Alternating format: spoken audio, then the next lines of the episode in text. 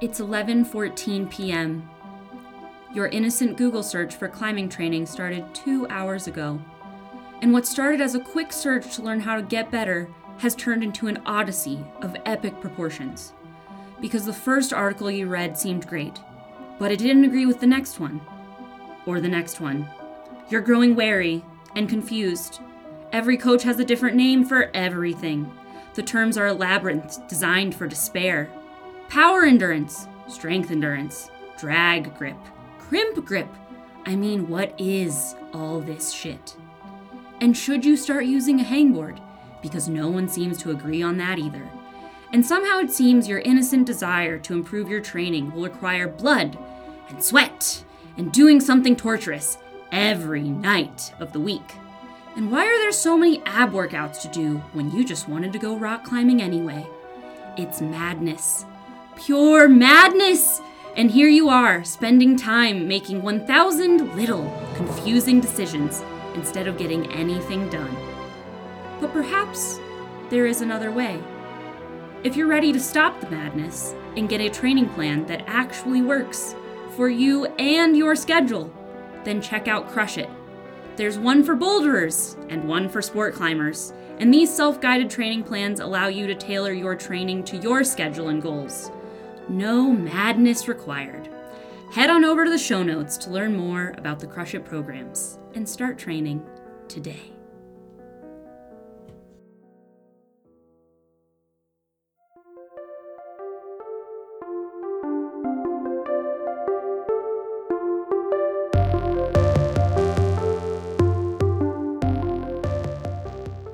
Are you currently locked out of your house? Well, Gnarly Nutrition can help you with that, but they can help you get the most out of your athletic endeavors by providing you with high quality and tasty sports nutrition products. As someone who likes to do a lot of moving, having gnarly supplements to back me up is a pretty huge deal. When I'm eight days on and I'm trying to train for climbing after ski touring, gnarly products like their pre workout and creatine give me a little extra boost to keep me doing a reckless amount of physical activity. Gnarly is a proud sponsor of the Average Climber podcast. You can check out the wide range of gnarly products over at gonarly.com.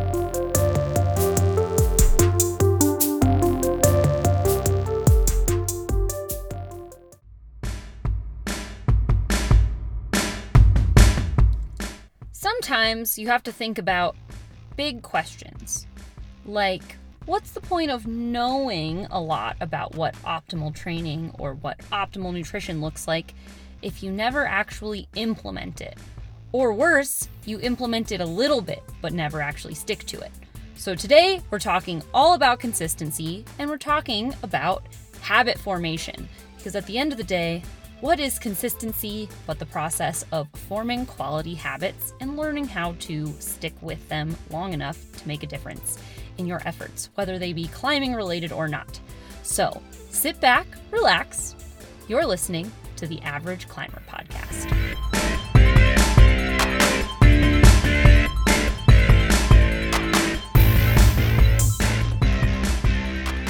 Hey there, Caitlin. I need to I need to ask your opinion about something.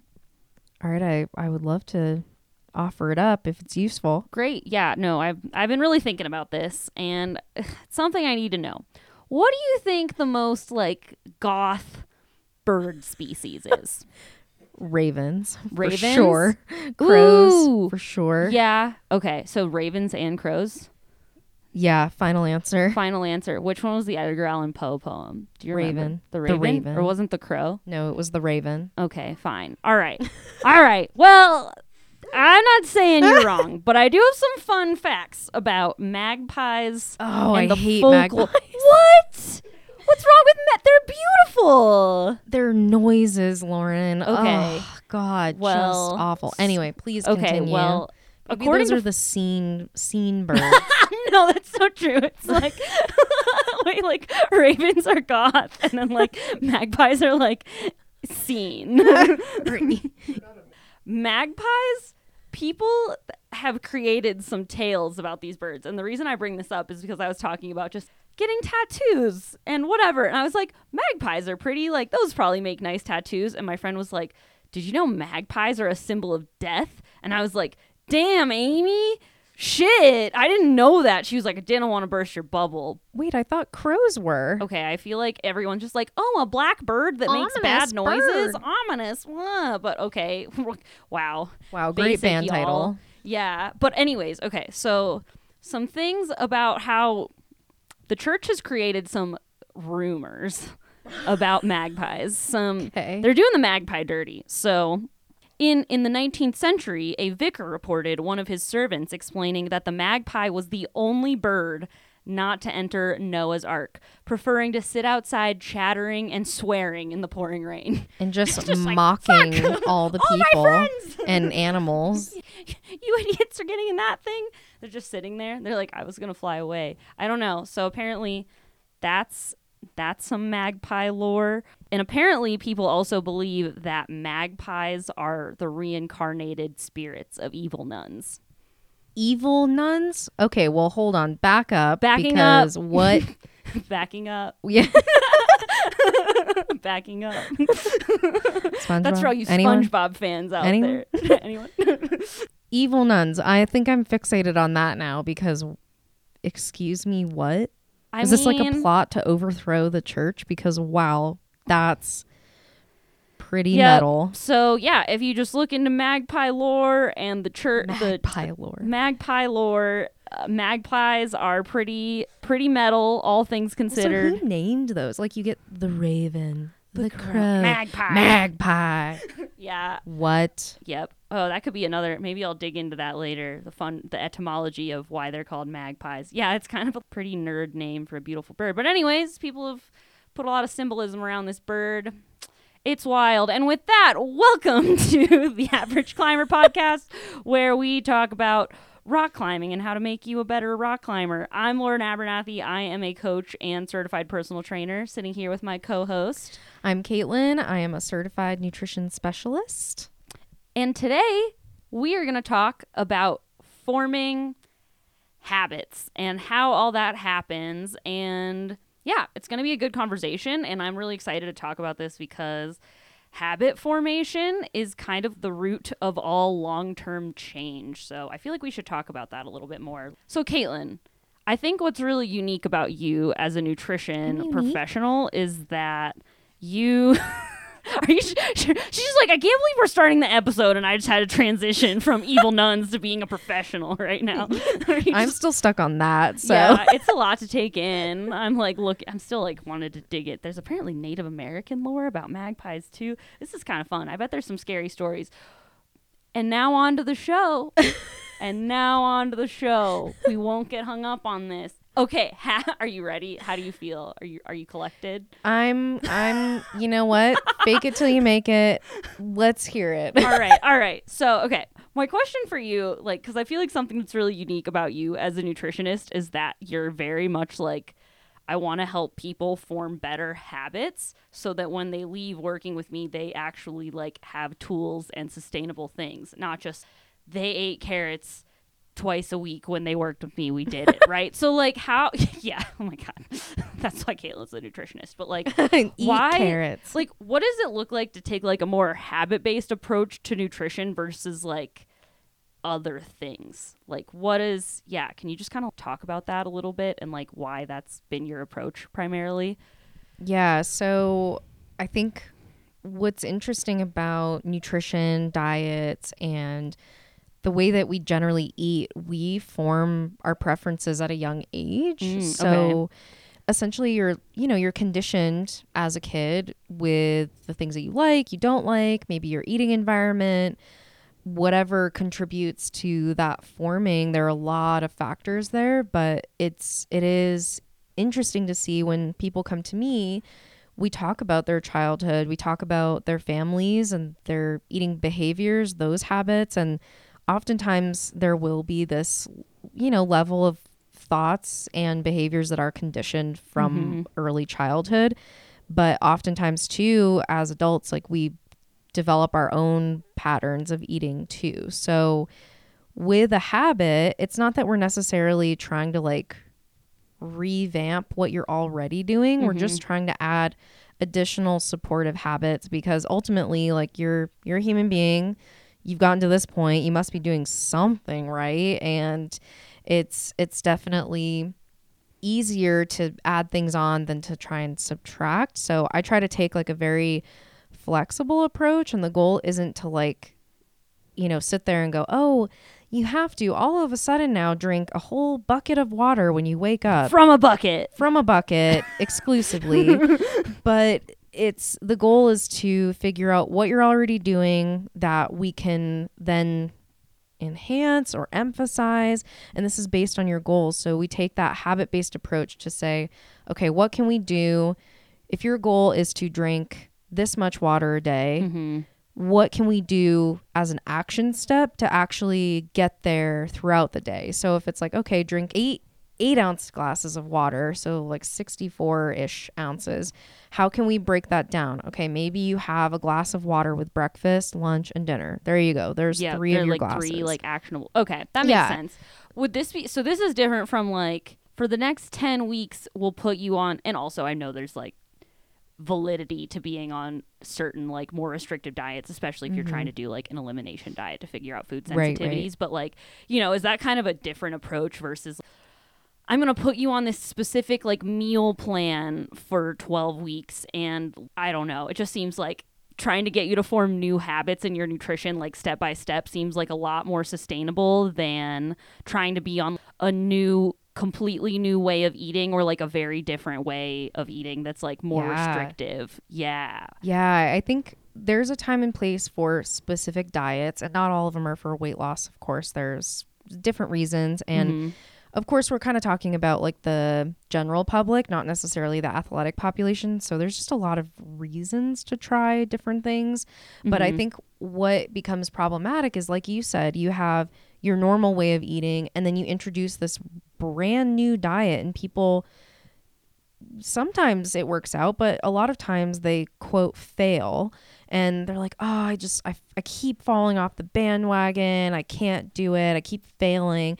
And in actuality, I'm like, it's not a reflection of you and your your lack of will here. It's just that it probably isn't the right strategy for you. It's not the correct bandwagon because we're all we all have these right conditioned behaviors, thoughts, feelings about food and at some point if you try to then change it completely, you eliminate really critical things in in the diet. It's like you tell someone, "Oh, you can't eat rice because it's is bad or something." Yeah. And then they're like, "Well, shit, that's what that's my predominant carb source. Like that's that's not a good strategy." So, it's kind of like finding the balance in the middle and finding what works well for you, what you what you hope to do. You know, if your goal is to add more micronutrients, there are strategies beyond just okay, daily you have to eat kale and apples. Like there's more than just that, you know. Yeah. I guess okay, speaking of that, do you think it's oh no, this is this is a big question. No, we'll get to that one later. But like actually no, I want to ask now. Do you think it's easier to like quit something or add something new? And I know you you like as part of like being a nutrition nutritionist, learning how to get people to change their behavior is part of what you have studied. So based on the research you've looked at, which one is easier, dropping a habit or like adding something in? I'm sure it depends, but Yeah, I would argue that adding is not necessarily easier, but a better approach. Quitting something, I think, is really hard because sometimes I think we try to quit things that we don't actually need to quit. yeah. and we're in like direct opposition to. So if somebody says, "Oh, if you want to be healthy and live your best life," and, you know, insert garbage title of awful weight loss method here, but I think that if you are telling somebody to quit eating donuts for the rest of your life, I'm that's just not reasonable Yeah. or realistic. But if you say, okay, add add a vegetable to your dinner, you know, what that do you just seems easier Yeah, to it's more approachable. It just seems like you're not. Yeah, it's less like decisive too and you know, it gives you flexibility. It's not like you're saying you can't do this ever again. Instead, you're saying like, hey,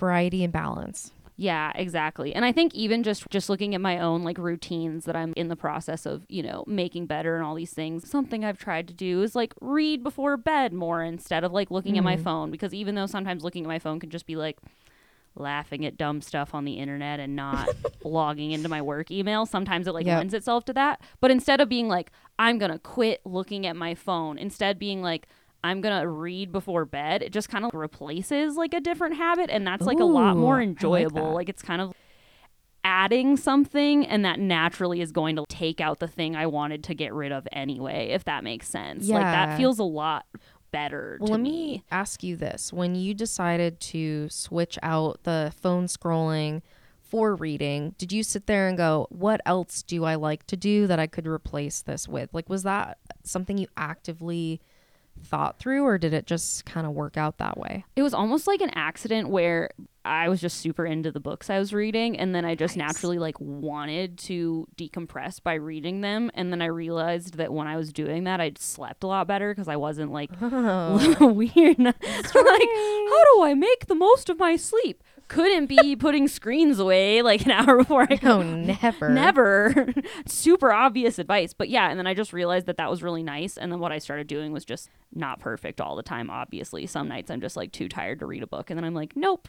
All my brain can do right now is like look at dumb stuff. And that's what it is. But just being like, but more days where I like read a book until I'm sleepy and that was just better. So I kind of think I was like motivated to do it anyway because it was something that was enjoyable um, instead of being like, I'm going to force myself to read a book that I'm not actually that excited about. Instead, it was like, I want to do this instead, and this feels good anyway. So, yeah, that was nice. I I really like that. And for everybody listening, Lauren and Mike are the reason that I feel like I read now because Yay!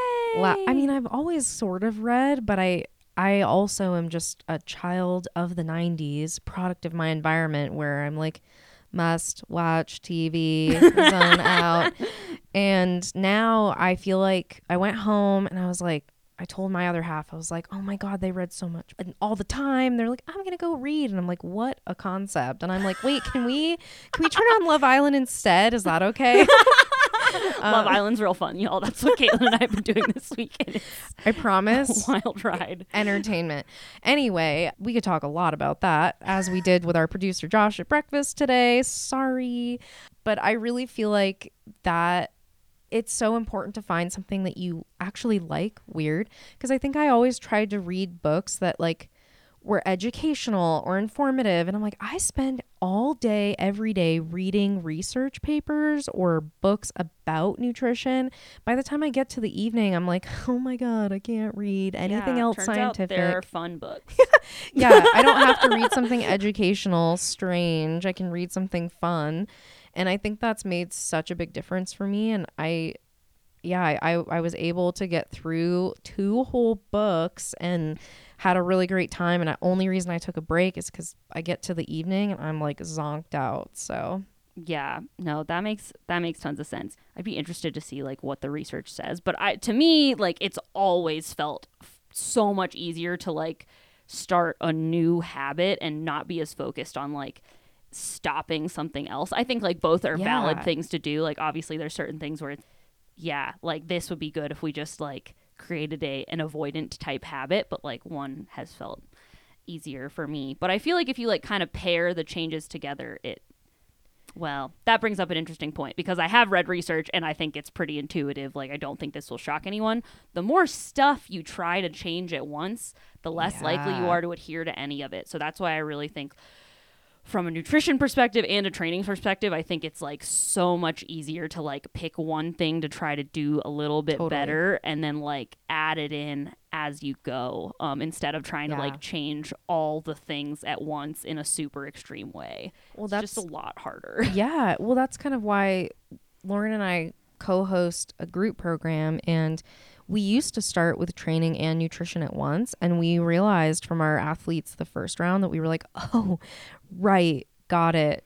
Training and nutrition. like tra- changing it all at Ooh. once at the Yeah. exact same time was very like hard. a lot. Because even when I work with athletes who, you know, I give them this long plan, I send them this protocol that's supposed to be this long term, you know, the hope is they can return to it over time and it's supposed to support multiple areas of their wellness. And I'm like, we will not touch on all of this. It's just, it's not going to Yeah, like happen. this is what the end product looks like, and you're gonna Yeah. take like 14 steps along the way to yeah, like yeah. It's like the goal isn't to tack stuff on where it's like if you've never meal prep before, I'm not going to say, okay, now you have to meal prep every Sunday. And oh, by the way, if you don't eat kale at every meal, you're going to die. like it's not the way now it goes. you you just go have to go from zero to perfect, and then if you don't do it perfect, you fail. Yeah, I feel like this is the vicious cycle, right? Where it's like Mm-hmm. you take on to, and I feel like I see athletes do this all the time. I'm sure you do too. You like decide to take on everything. It's kind of like the thing that happens in January every year, right? Oh, Where yeah. everyone's like, new year, new everything. And then instead of making like a sustainable incremental way to like change certain things along the way you try to like change it all at once and then it like doesn't work and then you get discouraged and then you go i'm just really bad at sticking to things it's just me i'm inconsistent blah blah blah and then just like Yeah, the cycle just becomes failed vicious. personality trait. It's like, no. no like no. it's just like it was too much for you at once so yeah i think caitlin what is oh this is this will be interesting and i can answer this on the training side too like what does what are the characteristics of sustainable changes? Like how like what's like the tiniest step that you've wanted someone to take and how long has it taken them to do that? Like what does that look like? If you want to give an example maybe or Yeah. So the two there are generally two things that we we need in order to make a habit change and that could be forming or you know if you really don't like something that you do there there are two things that you need bottom line so this Okay. is where i start with all my clients without actually being like you need to do these two things um, we but now we're telling you but but now you know.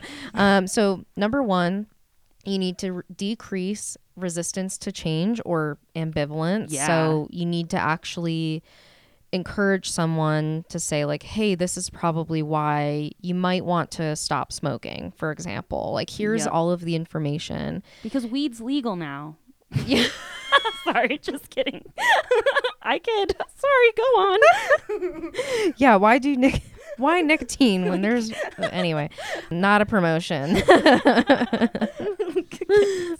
Someone get me a muzzle. Jesus. oh my god. Go on. uh, next, um, so number two, you have to increase your confidence in your ability or self efficacy. So that could be like if somebody doesn't want to change, so let's stick with smoking. If they're like, well, I know why I should quit, but I don't think I can. I've tried before. I failed. I'm nervous. I'm I like am scared that it'll change my identity or you know whatever the reason is, but you really need to educate and then also improve confidence that it's possible. So with those two things in mind, we pick things that are realistic, sustainable, something that you can tackle right now, and that could be as simple as again, smoking. Okay, smoke one less cigarette a day because of these reasons, but ultimately I'm not going to give the the person the reasons. I want it to be a behavior change or a goal that they have for themselves. So I'm never going to sit there and be like, here are the goals that I think are best. It actually, you know, I give them this whole plan. They choose what is the most important to them right out the gate. Because if if I'm like, oh yeah, change your sports nutrition habits and they're like, "Oh, but actually I really want to improve my gut health." I'm like, "Okay, well, I'm not going to start with sports nutrition then if that's not number 1." Yep, exactly. Yeah, But, I think that yeah. so basically it's like you need to you need to like believe you can change and then yeah, okay, let me I'll tell you like a quick story. So I I used there was this app that I got like advertised to and it was basically just like an app about building like better habits like blah blah blah. It was a really elegant app. I didn't end up like sticking with it just because whatever, but like it had a lovely interface. I think it was called like Fabulous or something. I don't know. I'm not affiliated with them obviously because I'm openly talking about how I like quit doing it. But anyways, the first thing like the first thing it has you do though, it's like before we try to build any extravagant habits, we just before you pick up your phone in the morning, drink a glass of water. It has you do this for 7 days. And if you can like log that you did this for 7 days, it'll give you like a slightly more involved habit. So then the second one was like Ooh. eating breakfast. But then like it gives you this nice message after you like do it for 7 days where you just like drink water before whatever. And it's like, look, you just proved to yourself that you can build a new habit and change the way you operate and like add a new thing in and like this is proof if you can make this small change like there's plenty of other changes that you're totally capable of making and i thought that was really cool and i am a thousand percent sure that there's like research behind like why this step made sense. But i mm-hmm. feel like when it comes to like your nutrition or your training or whatever sometimes maybe what needs to happen is you just need to add a little tweak to what you're doing to get you like if you're going from i have never trained before and i just do whatever at the gym to a full training plan. And some people can do this and they're like psyched and ready to start a training plan but some people it's like yeah yeah especially if you don't have external help like going right to like a full training plan situation is way too much. You can make little changes where it's like i'm going to use my hangboard twice a week. And like that can be a small change you can make and then do that for a month. And then if you can like add more complexity and like more stuff after that that's great. Like i'd so much rather athletes start small with a change to their routine actually execute it feel good about what they've done see some results from what they've done and then add more stuff than like starting something super complicated and like involved that doesn't actually work with their schedule and then falling off and then just going, oh, training sucks, it's too much, and it's not for me. Like you can make very little changes that will add up, especially if you've never really trained before, and that's going to be so much more effective and less frustrating than Yeah. trying to like change all the things at once. I feel like So you've told me about this with some of the athletes you've worked with where it's like I think a lot of us get into this mindset trap where we're like oh I have to be going as hard as possible hustling like crazy and like making myself just so exhausted in order to succeed. So can you can you speak on that a little bit because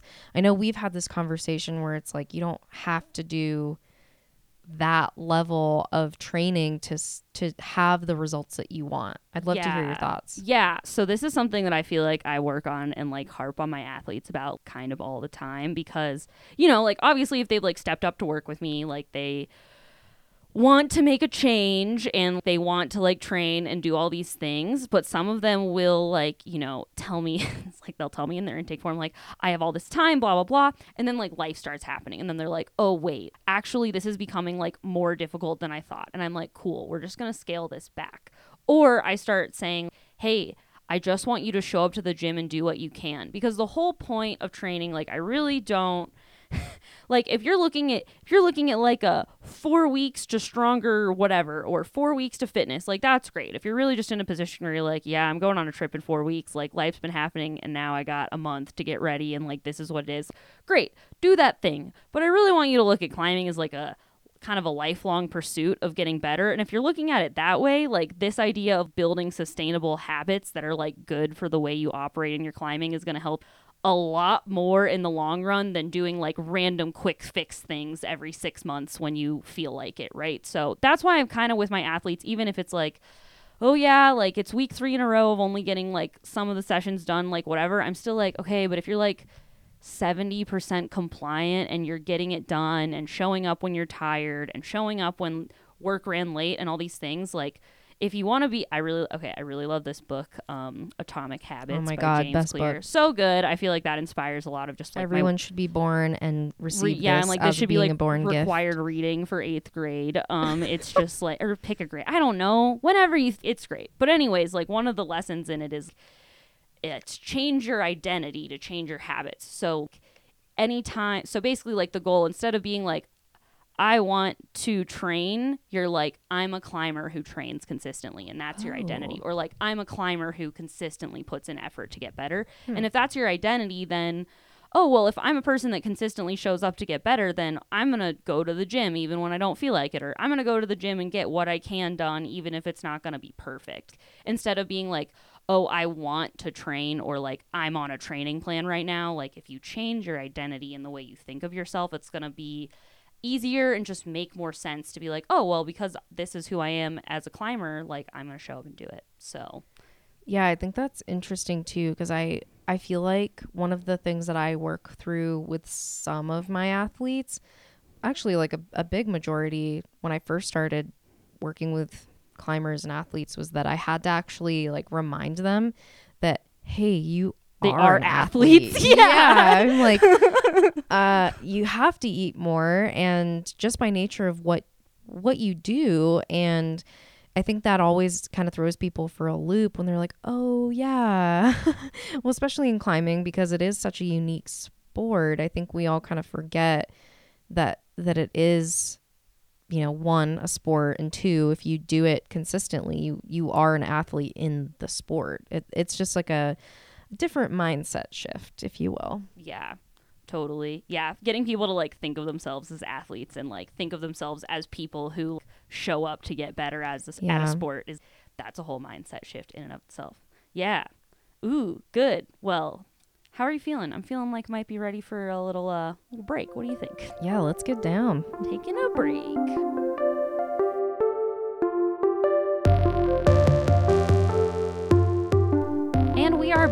For another segment of Nutrition in which I read a fitness or health article from the internet and have Caitlin break down the good, the bad, and the ugly. Today's today's segment of Nutrition, I think I have elevated the quality of content at least slightly because this article does in fact cite actual research papers. Whether or not they're good Okay. papers is I'm sure up for debate, but with that, let's let's dig into this article titled Simple Habits. See habits on theme. Very good, Lauren. Good job. Gold star for me. Good searching. Simple habits to lose weight without trying so hard.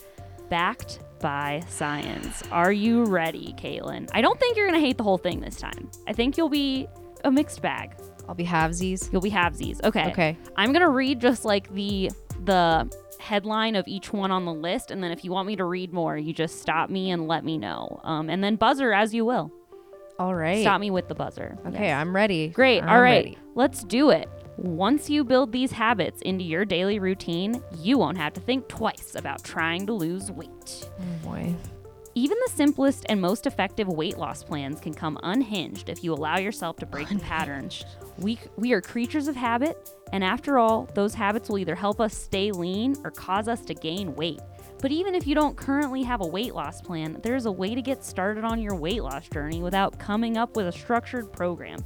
In fact, all you need to do is pick a couple of healthy habits that, once started, will help you see returns on your weight loss for years to come. Can I just make a quick comment? This Yeah, is not totally. a buzzer, but I hate that there's literally two sides, not a middle. It's like you're either lean or like you're you're overweight. like trying to lose weight for years. Yeah, it's like, like, okay, well uh, maybe A of all approach sucks. B of all it's fat phobia or something Yeah, else that's totally. like holding you back. Or C of all why like literally why is there no middle ground? Why yeah, is it not like you can use some of these things to lose a little bit of weight and then you'll probably be fine and you can like not have to keep these habits forever. Yeah, that's kind of how I felt. I mean, I like that it's like pro habit forming. I think that's Yeah. good, but I think it's very strange how it's just like, yep, and you'll just have to keep these weight loss habits forever until you shrivel up into nothing because that's how that works. So it's crazy. Yep. Yeah. Wait, at- okay, another aside before I get further into this. I just Googled healthy nutrition habits and there was nothing that was just like how to get micronutrients because it's just like good for you know, just like stuff that's just like normal health related. Mhm. Everything was weight loss. Like it was just a quick Google search. It was like everything was like healthy equals weight loss. And I'm like, this is bananas. Like it's For just everyone listening, weight loss is not synonymous with, With health, health. at all. Yeah. So anyways. That's a whole other topic. All right, stepping All right. off the old soapbox for item number one on this list of 20 things. Don't cheat on weekends. Immediately no. Immediately no, immediately Um, no. So, the idea of a cheat day to me just sucks because it's like, okay, you spend your whole week thinking about. I think I, I call out donuts a lot, but as everyone might know, donuts are my thing. So, Um, Not my thing because I can't eat them. So Well, everybody needs to get on the gluten-free donut. make some gluten-free Jeez. donuts and send them to me. ah, I'll talk about them on here. I, lo- I talk about butter all the time. Send me some donuts. Okay, yes. Go on. Sorry. Okay. So, but it, it's like okay. So you tell somebody the whole week, like no, none donuts for you, and then you get to the weekend, and oh, surprise, you can eat all donuts all day, every day. It's like, well, what does that teach you? Just developing like an insecure attachment to donuts. yeah, you're not like, oh, I'm a person who enjoys donuts occasionally, rather than like, I am literally neurotic about donuts on my cheat day and if anyone comes in my way, I will I will scream, you know. It's not it's just not sustainable. Like you don't have to have a cheat day. Also, there's no real such thing as like cheating on a diet. Ugh. Yeah, barf, it's just like- kind of like not. I feel like the the verbiage of like cheating is like adds morality to like yeah. food, and I'm like, we gotta eat to. Yeah, it's a whole thing. Anyways, lots to unpack there, Oh but there's God. more. There Yeah. are 19 more things on this Oh list, and I don't think we have time for all, All of them. right, so. I'll keep going. Number two, make sure to eat breakfast. Yeah. All right, we'll Yeah, let it slide. um, no, that very one's important. good. Just kidding. Not even sliding. Good. All right, fine. We'll leave that one alone. Yay, breakfast. Breakfast is good. Okay, this one's weird. Eat dessert with a fork instead of a spoon. Do you want me to read the, the little part at the bottom? Because that's int- there's, there's more to this. All right, let's hear it. Okay. A 2016 study at the University of South Florida found that when people ate chocolate cake with a spoon, they ate more of it and underestimated the number of calories they were consuming. When they used a fork, Florida. they consumed less and were better able to guess how much they'd eaten.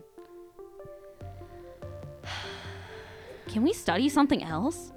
Yeah, I just have a big sigh to that one because no. This- It- and like, okay, well, what about a spork? What about yeah? If you eat it with a knife, you can't get enough on the freaking silverware. So, anyway, not literally ridiculous. Okay, continue. Yeah, I mean, it's a real study. You can look it up. I'll I'll have to remember to link this in the show notes. Wait, the title of the research paper was Forks Over Spoons: The Impact of Cutlery on Calorie Estimates. I, Um, yeah, and the Journal of the Association for Consumer Research, January 2016. So you can look that one up. But I just feel, uh, I don't know. Okay, I guess. But what if it doesn't work like that for pie? Like, I just mm, there's different types of desserts with different consistencies. Okay. yeah. Also, I'm not gonna eat certain foods with a fork versus a knife. It's just not practical. So Yeah, exactly. All right, next. Yep, next. what a weird tip. All right, number four, sleep through the night. mm, yeah. Okay. Definitely. Yeah, that'll help. Why are, why is every other one? Why is that like, a habit? That seems like kind of just a normal end goal. yeah? like, who's like, oh, I love setting an alarm for 2 a.m. to go, like, take the garbage out. Yeah, that They just had to get up to 20, didn't they? Well, number Yeah. five, moving on. Snack on almonds. Okay. I didn't buzz, but I I would like to. Yeah, do it. Um, I just was unpacking it while you were saying it, and I think that was the problem. So I actually had a client. Shout out to this client. You know exactly who you are when you hear this, but she mentioned to me that we were talking about her like pre and post workout snacks, and I was like, well, you know, is there something that you can keep in your car that you could have after your session? You know, if you if you're not like you know, preparing ahead of time. She's like, "Oh, I always keep this bag of uh, raw almonds in my back seat." And I was like, "Okay, and how often do you remember they're there?" She goes, "Oh, almost never." I was like, "Well, weird. Uh, I would never want to eat those either. So almonds are a great food. Not hating on almonds, yeah, almonds but are great. in terms of saying like almonds are the only snack that's healthy not true also if you don't like almonds doesn't it literally means they're not a good snack for you i'm also watching stubby the corgi make a nest for himself right now Oh, in yeah. a fuzzy unicorn blanket It's really distracting. next number six Number six. Okay, number six is like I'll rip. A couple of these are like actually pretty good. I started like scrolling down, so let me scroll. Let me scroll back up. okay Okay, okay. Please hold. Scroll, scrolling, scrolling down the river. Okay. Read notes of positive enforcement. Number six. I like it. I mean, yeah, I'm I'm in I'm about I'm it. I'm into that for like climbing. I'm into that for like everything. Mhm. This one's weird. Snack after, not before lunch. This one comes with a study as well. I I don't have enough time to unpack. Next, that's weird. Yeah, it's weird. I'm like, you don't know my schedule. Leave me alone. Also, you can snack whenever the hell you want. So next, okay, put your fork down between bites. there's a lot I have to say about that because uh, I think for slowing down, if you're a fast eater, yes, but also it feels like if you have to be like, okay, I'm taking a bite, I'm putting my fork down, now I'm chewing, now I'm picking up my fork. It, I think it just makes it chaotic. I'm a little overwhelmed even saying that. I know. so- I'm like, can you imagine? I'm like, that's so loud. What if you're a clanker when you place things down? Like, clanker. clink, clink, clink. All It's right. annoying. How are you gonna go on a date like that? They're gonna be like, "What are you doing?" Oh wow, swipe on that one. like, wait. Okay, I do have a question about this because I feel Okay. like there is some merit to like. I'm sure Yeah, that yeah. getting people to like eat mindfully and like Totally. enjoy their food is nice. Like, yeah, but I feel like yeah. I mean, I feel like I see what they're getting at. Um, and now I will pick on my other half, Michael. Okay, so Mike grew up as one of five, and as he grew up, something that would happen was kind of it was like a competitive eating situation with five hungry people, uh, five hungry children at the dinner table. And I feel like he still eats like someone's about to take the rest of the food away from him. he eats so fast. Like I look over and I'm like, "How'd you do that?" Like, are we setting records today? Like, and I'm not a slow eater, but my God, like, do you think it's a pr- like, is it a problem? Like, yeah. What are your thoughts? Uh, Not just for Michael, but for fast eaters in general. so it's definitely better to chew more slowly, take smaller bites because eating quickly and you know, maybe too much before you've had time to realize can cause a lot of stomach upset, indigestion, and that's where you might start to experience some discomfort. So Mhm. that's that's usually why it's it's not recommended, obviously, because we don't want to be uncomfortable after we eat.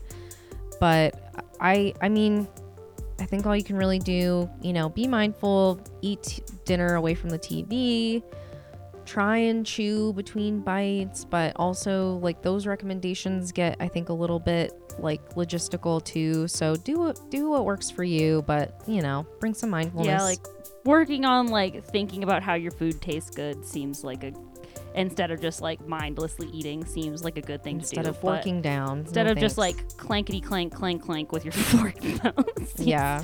like an absurd way to operate. All right, I'll finish it out with a good one. This this new trashin wasn't fully fully trash, not as bad as some other trash we'll get into later on, but yeah, Number halvesies for sure. 12, I think, is my favorite on this list that I think, you know, I'll, I'm excited to hear your opinion. But number 12 is hassle your doctor. Ooh, I had my buzzer ready, but that's not a right? I know. I'm like, this is actually good news. So Yeah. go on. Oh, yeah. Big fan of being your own advocate because I definitely know a lot of people I've worked with who will say, obviously, not all, all doctors are, are the same, but I think. all doctors. yeah, like uh, I know many who are, are wonderful, but I think a lot of the like old school thinking line of thought about like weight, BMI, weight loss, all of that. it's that a whole can of worms. yeah. well, you have you have doctors who won't test for certain things that people are genuinely interested in. You have doctors who will Assume just all your problems will go away if you lose weight, which is Yeah, not or how they it works. flat out say like, "Oh, you should lose weight," and it's like, okay, well, you don't actually know like. You're not referring this person to a nutritionist per se, and you're not giving them the tools to do this on their own. So, I often recommend my clients be their own advocate because, of course, it's outside of my scope of practice to diagnose or to really investigate everything that's going on. So I'll encourage them to go see their doctors. And then when their doctors kind of shrug it off, I'm like, well, be your own advocate, get a second opinion because, you know, it, it might be reasonable and helpful. And that's sometimes what you have to do. I've had to do it. I've yeah. had to do my own like investigation work. And instead of freaking out and being like, "Oh my god, do I have a thyroid disorder? Why won't my eyebrows stop falling out?"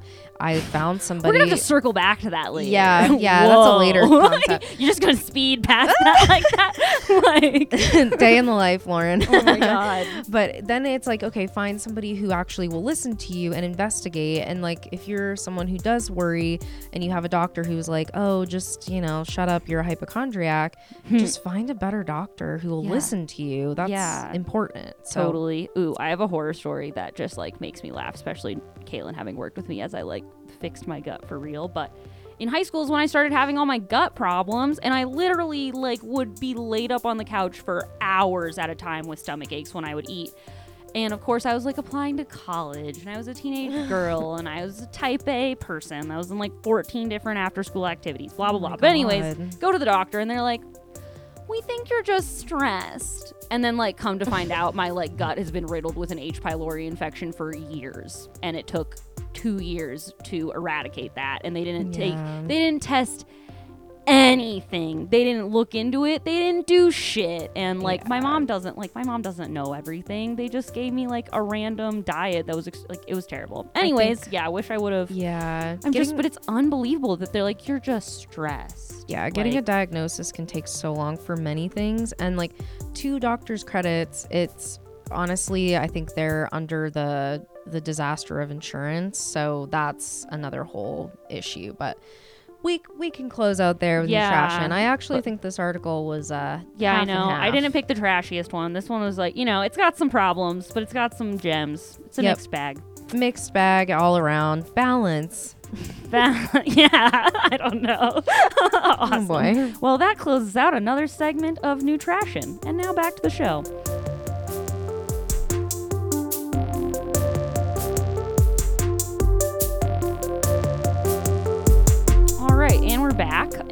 We're going to round this episode out by giving you all some actionable tips about breaking and forming habits. So, Caitlin, which one do you want to start with? Let's talk about I think arguably you could use Both for both. both for both. But for breaking habits, I really like to use a method that I've coined the stop, drop, and roll method. Ooh, okay. Tell me more. Is this about firefighters? no, weird. Okay, never. m- I have a good story about firefighters. Anyways, we can do that later. Tell me more. Okay, so this is the action of recognizing when you're doing something you don't maybe like a lot, Mm. maybe it's not your favorite thing, Yep. figuring out why it's happening, and then replacing it with a different action. Ooh, okay. I like that. I feel like I kind of did this. yeah, I did this. So Okay, yes. Let me give you an example. Cool. Say you're trying to stop negative self talk. Mm. So you bring awareness to the thought. You try and understand why you're having these thoughts. Yeah. So like what's the context? Who were you with? What were you Mhm. doing? Yep. Where, you know, where? Uh, and then you replace those with maybe a positive or neutral uh, reframe so that you can turn that false statement into a positive truth. So something that's actually real. Okay. Ooh, so what's an example of this? Like, yeah. So a good example is let's say we're climbing, we have a really bad day, yeah. and we go, I suck and I can't do this. Yep. Which then, you know, maybe you sit there and think about it. You're like, okay, I recognize that I'm saying this about myself. Let's unpack it. And you Yep. might think like, okay, I'm I didn't sleep well. I forgot my snack. My friends sent my project and like I'm happy for them. Stoke all around, but also Yeah. god damn it. And then you you just kind of like get yourself in this spiral. But Mm-hmm. if you stop and recognize like okay, these were possibly the stimuli for that thought process, then you can say, okay, well, that's not true. I don't suck. I had a lot of things that have been going on today and Also, it's okay to have a bad day, and I, you can still Yeah, have a bad yeah. day and be a good rock climber. It's totally fine. Like Yep. It's okay. It's a challenge for me today. Moving on Yep. next and like I'll be able to come back and like potentially have a better day the next time I train. Yep. So it's like you're just essentially shifting the mindset, stopping it, replacing it either with like a, an action reframe or Mm-hmm. a mindset reframe. It's certainly not an overnight fix. Takes time, but it's a good tool to have in your your tool Yeah. chest. Ooh, okay. Let me get. Can I give you another one? I'm like, Yeah. Okay. I'm just like, what are all the bad things that I do every day? what do Oh, I tell myself? Yeah, exactly. Or just like, okay, one thing I feel like I am maybe not the best about is mindlessly opening up my work email. So what would Oh. you say is like a like how would I stop, drop, and roll that if you want to like break that Yeah, down yeah. for everyone? Okay, so you say you open up your work email and you're going, I'm opening up my work email and I said I wouldn't do this. So you bring awareness, you stop, and then think about a couple things that you can do to maybe change that action Okay. or like things that you can tell yourself. So, okay, actions. I'm going to instead put my work email down whether it be on my laptop or phone and go do something else like wash the dishes or just Mm-hmm. Yeah. simply like get up and Take like three deep breaths instead of mindlessly like Yeah. anxious checking. Exactly. Yeah. Or you could say, you know, this isn't that productive for me. I kind of need a break and I, you know, I've I've done enough today and I'm going to walk away. Yeah. And then you kind of you roll with that, you Yeah. know? You just shift it where it's like, okay, this isn't serving me right now. I'm going to walk away. Yeah. Ooh, I like that. That's a good one. And then I feel like also kind of like what I talked about at the beginning of the episode where I was like, I want to stop being on my phone before bed. So I'm Mm-hmm. going to like recognize that I'm doing that, replace it with reading a book. And then I've been like rolling with that. So yeah, I really like this method. I think that makes a ton of sense. And I think it also, you know, takes the whole like, how can I replace this maybe like less than great behavior with something that's actually going to serve me? So Totally. makes yeah. tons Stop, of sense. Stop drop, and roll. Stop, y'all. drop, and roll. Hell yeah. Okay. What about forming habits? Caitlin's full of the cute. I have some cute little uh, acronyms here. Did you did you make this one up? I is this- did, oh, yeah. you did. so We're an acronym team around here. Acronym I got my queens. s'more goals. Caitlin's got this one. Okay, tell me, tell us about this one. So SOAR is the one that I like to use for forming new habits. And I kind of like to think of these as more of like journal prompts or focal points, possibly for like deep breathing or meditation, you know, whatever is the option Yeah. for you.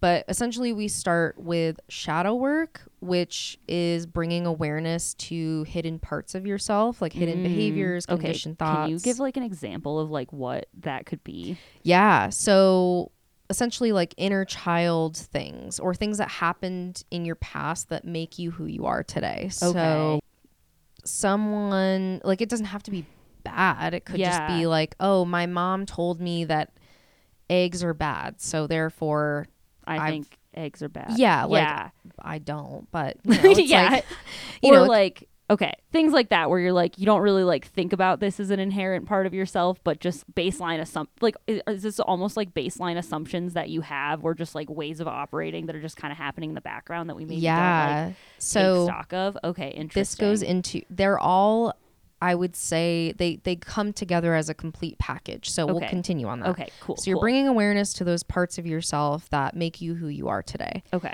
Then you go into open-ended questions. So things like why what how. So why am i nervous about starting a new habit? Mm, okay what's okay. holding me back how can i make this possible for like me what am i afraid of if i like start doing this and fail like things yeah like that okay totally yeah Mm, And okay. then next you go into affirmations and these aren't necessarily ne- they're not they don't have to be positive. They're not Mhm. negative, but they could be neutral.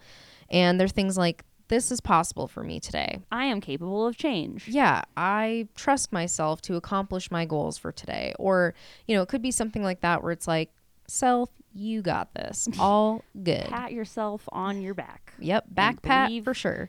in yourself And finally, you round out with reflection. So Mm. actually, it's self reflection, but uh, that doesn't fit in the S O A R SOAR method. Yes. So anyway, caw.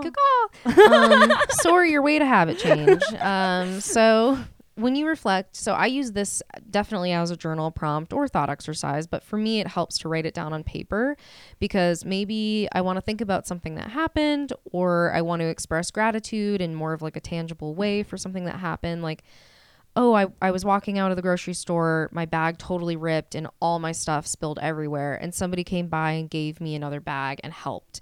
And I Mhm. want to like reflect on that positive moment because that Yeah. made me feel really good. Maybe something frustrating happened at work and you want to just vent and put it out there. So just put it on paper, Mm-hmm. be done with it, let it go. Yeah. And essentially, when you put all of these things together, obviously some of them are maybe more singular time points, Yeah. but some of them are long term. And even the way that you feel about, say, a habit, you could think through, like, okay, what's holding me back? You know, why, what in my past made me feel this way? What can I do to hopefully move myself in that direction? And how can I continue to reinforce that with some reflection change? Okay, so this makes sense. So this is kind of like like if you're starting a new habit instead of just like flippantly being like I'm to do this thing now, like maybe just taking a little bit of time to like kind of sift through like to make sure that to understand like really understand on a deeper level like why you're starting this habit reflect on like what could potentially be some like roadblocks as you do it and like figure out why it's important to you. So is this something you would do like at the beginning of a habit forming process and maybe is something to like check in with yourself as you like go about the process of forming a habit? So I think that this is a a skill best built over time. So I Mhm. don't typically sit there and say like, okay, identify your SOAR acronym every single day. Instead, it's like, okay, well, why do you feel that way about this, say, type of food or action? Like, why? You know, let's let's do some shadow work, and I, I don't even title it like today's shadow work session. it's instead encouraging you to think about your own thoughts, feelings, and behaviors and encouraging you to then think about it in terms of like okay what are what are the things that are holding myself back that i'm yeah know, that like doing. could be changed and like what can i do about it no that Yeah. totally and also it helps you identify the habits that are appropriate for you because Yeah. sometimes we set habit goals for ourselves that just n- are not realistic Yeah. That brings me to like one one thing I want to talk about before we close this episode out is like what cuz I feel like sometimes we'll say like we're I'm going to start this habit, but then we don't talk about when's the habit going to end because sometimes like you don't need to have Totally. like starting a habit going and then I guess I'll just do this until I die. Sounds Yeah. like a lot. Like how would you do you think it's smart to like when you start a habit go i'm going to try this for a certain amount of time and see if it works like think of everything as more of a trial period instead of just being like this is something i'm going to do forever like i'm sure it depends but maybe that would like help people overcome the hump of like starting something new and then also like recognize that there will be an evaluation of is this habit actually helping or is this not actually what i was looking for at all Yeah, that's a, a really good point and question. I, I actually feel like something that you've talked about before with goal setting, you you really emphasize the point that goals can and should shift over time to kind of meet where you are in Yeah. that moment. And I think the same goes for habits too. It's like, okay, habit while I'm in my really busy fall work period is like, okay, maybe you know, don't stay up scrolling late on my phone. Yeah. Maybe during that time, it's just go to bed without touching my phone. Whereas in my slower times, like I don't have mm-hmm. to feel like I need to be as like regimented bound. about that. yeah, like more boundary oriented. Yeah, I think that makes a ton of sense. So yeah, I guess like the other takeaway here is as you start a habit, it's okay to be like, yeah, this habit I think will probably make sense for the next month or two and then I'm going to evaluate it or like Yeah, it's going to make sense for the next 3 or 4 weeks and then we'll see like if it's actually helping or not. But I think that will also help help anyone listening sort of overcome the idea that you have to like do it forever or that these that there's just these golden ways of operating as Yeah, a human and you being also like don't have to know right out the gate to like, oh, let's see it. You know, if if you're picking good habits and goals for yourself, hopefully they're tailored to you, your goals, your needs. You know. Yeah. Yeah. I think like the if I had to say one last thing about this, it's just actually take a look at what your life is like and pick things that will work. Like if you're already Totally. looking at it and just you can see from 10 miles away that it's going to be really really ridiculous to do, find a way to make it easier on yourself or like pick something else because if it already seems like it's going to be ridiculous when you talk about it, imagine actually doing it. Yeah, very good point, Lauren. I feel like we Yeah. we've done all we can with some habits yeah, here. that's all we have. We can never talk about habits again. No, just kidding. There's probably yeah. some more to well, be for the said, sake but of changing our habit, let's stop talking. We're gonna stop. and close out. we're gonna stop, drop, and roll on to the rest of our We're gonna day. soar into the rest of our day. soaring away from you guys. All right. Well, with that, I hope you enjoyed this episode of the Average Climber podcast. And until next time, Catch you on the flippity flop. flippity flip and keep it average.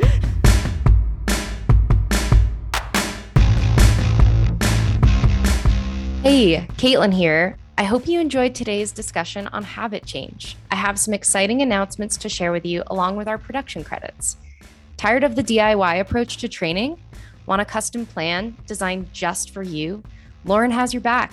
Starting June 28th, Lauren's 12 week custom training plans are $200 off. Y'all, this never happens, but get in while you can because spots are extremely limited. Tap the link in our show notes to apply.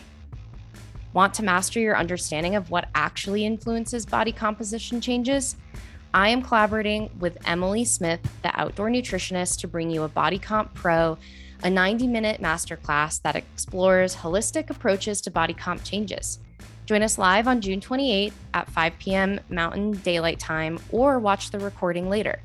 You'll also receive a free ebook to support what you learn in the class. Enrollment is $27, and you can tap the link in our show notes to grab your seat.